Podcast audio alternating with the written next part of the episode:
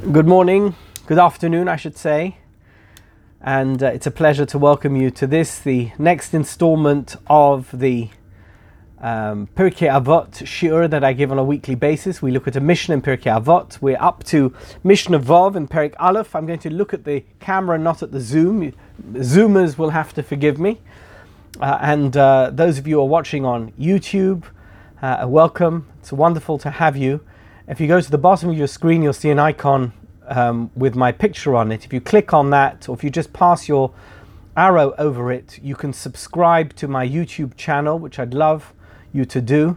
So please uh, do that if you're able to.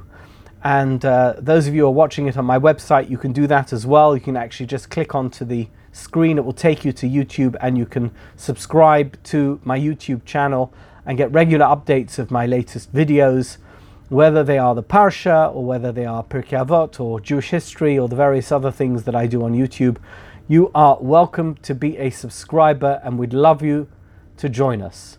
Now, I want to look at the sixth Mishnah of the first Perik of Pirkei Avot. We're now on to the next generation of the Zugais, of the pairs that we began with a couple of Mishnahs ago.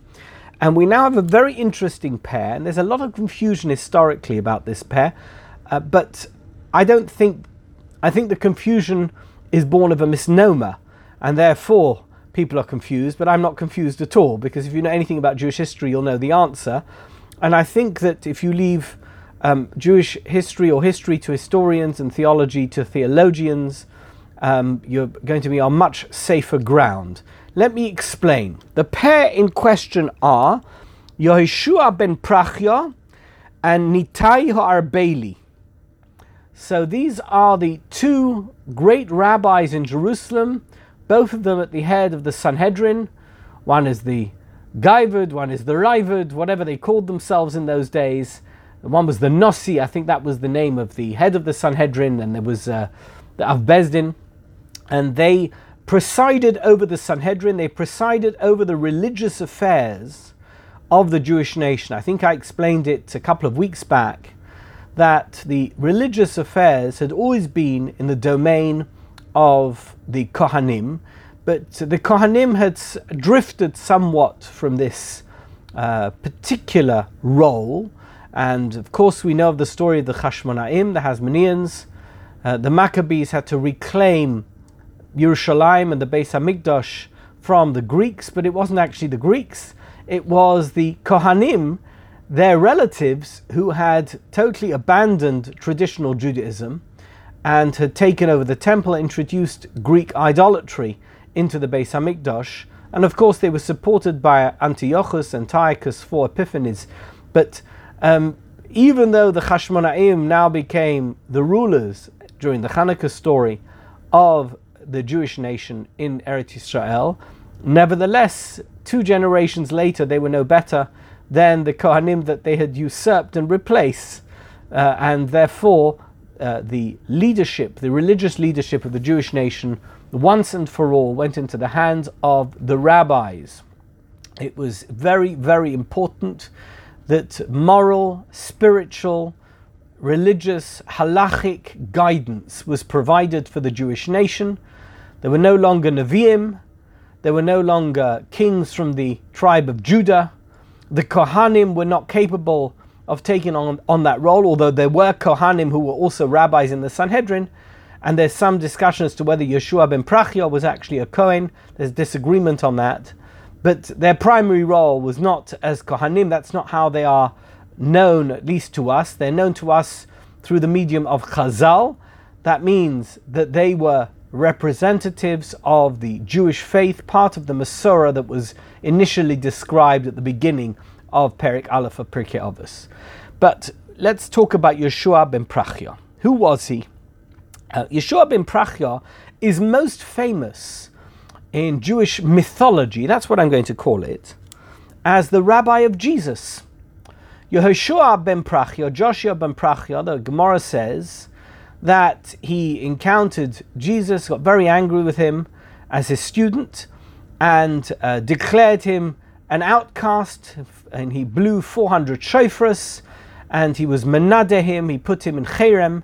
And even though Jesus uh, came to him, he's called Yeshua not Hanoitzri, even though he came to him and begged him for forgiveness and tried to reconcile with his teacher, he was abandoned by Yehoshua ben Prachya, and the rest, as they say, is history. The only problem is it isn't, because history has to uh, has to fit in with the chronology of events that we know occurred. Yeshua ben Prachya lived roughly, I don't want to say exactly when, but roughly 200 years before the destruction of the Beis Hamikdash. When was the Beis Hamikdash destroyed? In Jerusalem, the second temple was destroyed in the year 6970 of the Common Era. 200 years before that was 130 before the Common Era. And we know, at least based on all the evidence provided to us by Christianity, that Jesus was born at around the time, by the way, probably a few years before, that the Common Era began. How do we know that it has to have been before? Because one of the stories that is told about Jesus is that, uh, that, G- uh, that King Herod sought his death, and King Herod died four years before the beginning of the Common Era. So, even though generally speaking, people believe that Jesus was born in the year dot, year zero of the Common Era, that's not possible because if he was a, a, baby and King Herod was still alive, even if it was the last year of his life, that was four years before the Common Era began. But whatever the case may be about King Herod uh, seeking to kill Jesus as a baby, uh, and I'm not going to go into that right now. One thing is for sure, Yeshua ben Prachya lived long before that. Yeshua ben Prachya, ben lived at the time, at the time of the Hasmonean um, monarchy. Uh, the dynasty was in its full rulership. Um, uh, certainly, Chazal say he lived at the time of King Yanai. Alexander Yanai lived at around that time. And if that's the case, he could not have been the teacher of Yeshu Hanoitzri. That being the case, why is he referred to as the teacher of Yeshu Hanoitzri? Well, I can't get into the mind of those who edited the Talmud. Um, one thing I can tell you for sure is that the Bale Tosfos, that is the medieval German and French scholars who annotated the Talmud, uh, on the opposite side of the page in your printed edition to Rashi, they were, uh, generally speaking, they were either relatives of Rashi or students and disciples of relatives of Rashi, and they lasted for around 200 years. Uh, after Rashi died, Rashi died in the year 1105. So at least until the uh, 14th century, there were Bali Tosfos, and they write that the, the, the identification of Yeshu HaNoitzri in the Talmud as Jesus of Nazareth is a mistake. And it's true to say that Yehoshua ben Prachya had a talmid called Yeshua HaNoitzri, but it's got nothing whatsoever to do with Christianity. We know that at the time of Yehoshua ben Prachya and Nittoy Ha'arbeli, we know for sure that that was the beginning of the period of the split between the Perushim and the Tzidukim, the split between the Pharisees and the Sadducees, and there was great fear that there was going to be uh, um, a complete undermining of the Jewish faith by the breakaway movement, the Sadducees, the Tzidukim, who were claiming that they were the original sect of Judaism and that the Pirushim had added all the material that we know as Torah Sheba'al Peh, but it had no place in Judaism, and they were going back to the original source, etc. And it would fit in with the story that Rabbi Yehoshua ben Prachya, who came, who was the leading rabbi of the generation of the split within Jewish life, that he would have a talmid who was a heretic. Heretic meaning he was a Sadducee. Now it happens to be that his name either was or wasn't Yeshua HaNoitzri. Maybe his name was something else completely. And maybe there's some confusion and they just inserted the name Yeshua HaNoitzri, which does sound very similar and familiar uh, uh, similar to Jesus and familiar to us through Christianity. And therefore, this confusion came about, either because the man's name was Yeshua Noitzri, or because that name was erroneously included in the narrative about Rabbi Yeshua ben Prachya and his errant talmid, his errant students. But that being said, we know when Yeshua ben Prachya lived, which was in around 130 CE or in uh, just over a century before the Common Era and at around 200 years before the destruction of the Beis Hamikdash. He was an extraordinary rabbi. He's mentioned a few times in um, in the uh, in the Talmud. I'll just tell you one thing that's in Menachos daf Kuftes, fascinating Gemara. The Gemara, you know that uh, people uh, are frightened of great responsibility. But once they are given great responsibility, they don't want to relinquish it. Isn't that right? The people who are given leadership responsibilities, oh, they're frightened. If I'm no longer leader, people won't look at me. So there is, I'm, I'm never quite sure if this is tongue in cheek or not tongue in cheek, but there's this Gemara, Rabbi Yeshua ben Prachya, he said, If anybody would have asked me before I became the leader, would you like to become the leader? I'd stick him in front of a lion. In other words, I'd want him to die rather than make me the leader because said it's the implication being I would be so frightened of taking on that responsibility. However, once I become leader or became leader, if somebody would say to me, I think that you should step down, do you know what I would do then? I'd throw scalding hot water on top of that fellow. In other words, once I'm the leader, I'd never want to relinquish that position. Now, the Gemara there is with reference to Shaul HaMelech, who was a reluctant king of the Jewish nation. But once he became the king and he was threatened, his position was threatened by David HaMelech, who was not yet King David. He was threatened by this young pretender to the throne. Suddenly, he was doing everything in his power to retain the position. So, historically, we have evidence for this phenomenon. But Rabbi Yeshua ben Prachya, one of the great leaders of the Jewish nation, one of the great religious figures of our history, quoted here at the beginning of Pirkei Avos, was somebody who recognized the psychology, the underlying psychology of somebody who is thrust into a position of power. With that as a very long and rambling introduction, I think we can now get to the Mishnah itself. Says the Mishnah, what did they say? Yeshua ben Prachya Nito Harabeli Kiblu Mehem, by the way, they received their Torah knowledge from remember the previous Mishnais was Yosi ben Yochanan Ish Yerushalayim, and the one before that was Yosi ben Yoezer Ish Tzreda. These were the two, um, the Zug, who preceded uh, Parachya, Rabbi Yishua ben Prachya Nitai Harbeli, and they received their Torah knowledge and I guess their position from Rabbi Yossi and Rabbi Yochanan, and now they delivered the following message. We're going to see what first what Rabbi Yeshua ben Prachya had to say. This, by the way, is one of the fundamental teachings of Pirkei Avot and one of the best known. So you may not have realized it was Rabbi Yeshua ben Prachya, but you will certainly have heard the lesson. The lesson is as follows. Yeshua ben Prachya Eimer, Yeshua ben Prachya says, Asay lechorav. Asay lechorav. Do you know what that means? Find yourself a very good rabbi, a teacher, somebody who knows how to teach, and somebody, somebody from whom you will learn a great deal I'm going to read you the Perish here. Asay l'charav. Asay l'charav lelimud ha-Torah mipi hashemua. Find yourself someone who can teach you Torah from the way he heard it from his rabbis. Somebody who can deliver you the scholarship and the knowledge and the spirituality of Torah because he himself received it from someone who received it, from someone who received it, etc., etc. Become part of the Masorah, Asay Lechorav, and continues the Perish. Va'al Tishan al binoscha lilmoid mi pi hasvara. The one grave error that clever people make is they think because I'm clever, I'm going to know it all much better than anybody else who can teach me. After all, I'm so clever. And geniuses and people who are bright are often done over by their own genius they shortchange themselves because they think they have nothing to learn from anyone else.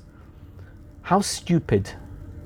You can be so clever and so stupid at the same time. What are you talking about? You've got nothing to learn from anyone else. You've got plenty to learn from everyone.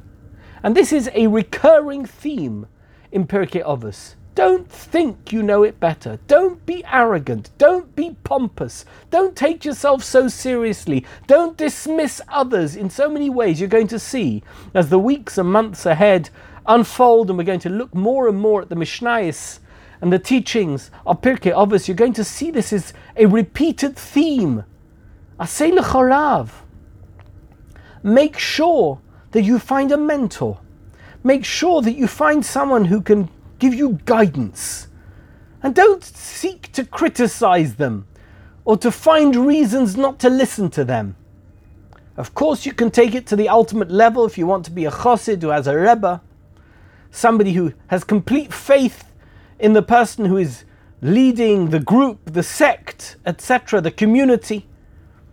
The Mishnah doesn't necessarily mean that. It doesn't say asay lachem rav. It says asay lechorav. You as an individual have to always have somebody for whom you have great respect and reverence, and from whom you can learn things that you don't know, because they can certainly add to your knowledge and to your depth and to your breadth. Continues the parish. ואפילו אם אינו רוי ליוס לכל הרב, שהוא בדרגוסך בחוכמה, או למטה ממך even if somebody is not at the level perhaps that you would think that they can be your teacher, they're on your level, the same level as you, or even perhaps lower than you in some way, simahu larav alecha. You should still place them as a rabbi over you, as a teacher. You know, that's one of the great flaws of human nature. We're all critics. We may not write a column for a newspaper, we may, not be pundits on CNN, but we all fancy ourselves as professional critics. And we meet someone, we say, ah, I don't like the way he speaks. Ah, I'm not sure how much he really knows about the economy, about politics, about geography, about geology, about history, about any number of subjects. That's not what we're talking about. Does he know something about Torah or about teaching Torah that can increase your level of knowledge of Torah? Asay rav. Find yourself a teacher. Don't judge him as being unworthy of that position because of some perceived flaw. Everyone has flaws. By the way, look in the mirror. Believe it or not, I do on a quite a regular basis. I, I've also got flaws. I think you do too. We all do. How would people react if somebody had to make us into the Rav? By the way, Shlomo Carlebach used to say something beautiful. You know what he used to say? Asay lecha Rav. Make yourself a Rebbe. Elevate yourself to the level that other people will consider you a Rebbe. Asay lecha Rav. Make yourself into a Rav. Beautiful idea, isn't it? Don't ever think that you are unworthy of that position. Ultimately, you must be ready to learn from others and to teach others. You're not put here on this world because you're a paradigm of perfection. You're not put here on this world to believe that you know it better than everybody else. You must take advice. You must be ready to receive advice and to listen to advice in such a way that you can improve yourself. You must be ready to learn from others because no matter how clever you are, there is always something that you can learn from somebody else that you might not have thought of yourself if you would have gone through the material on your own. That's just a fact. Me me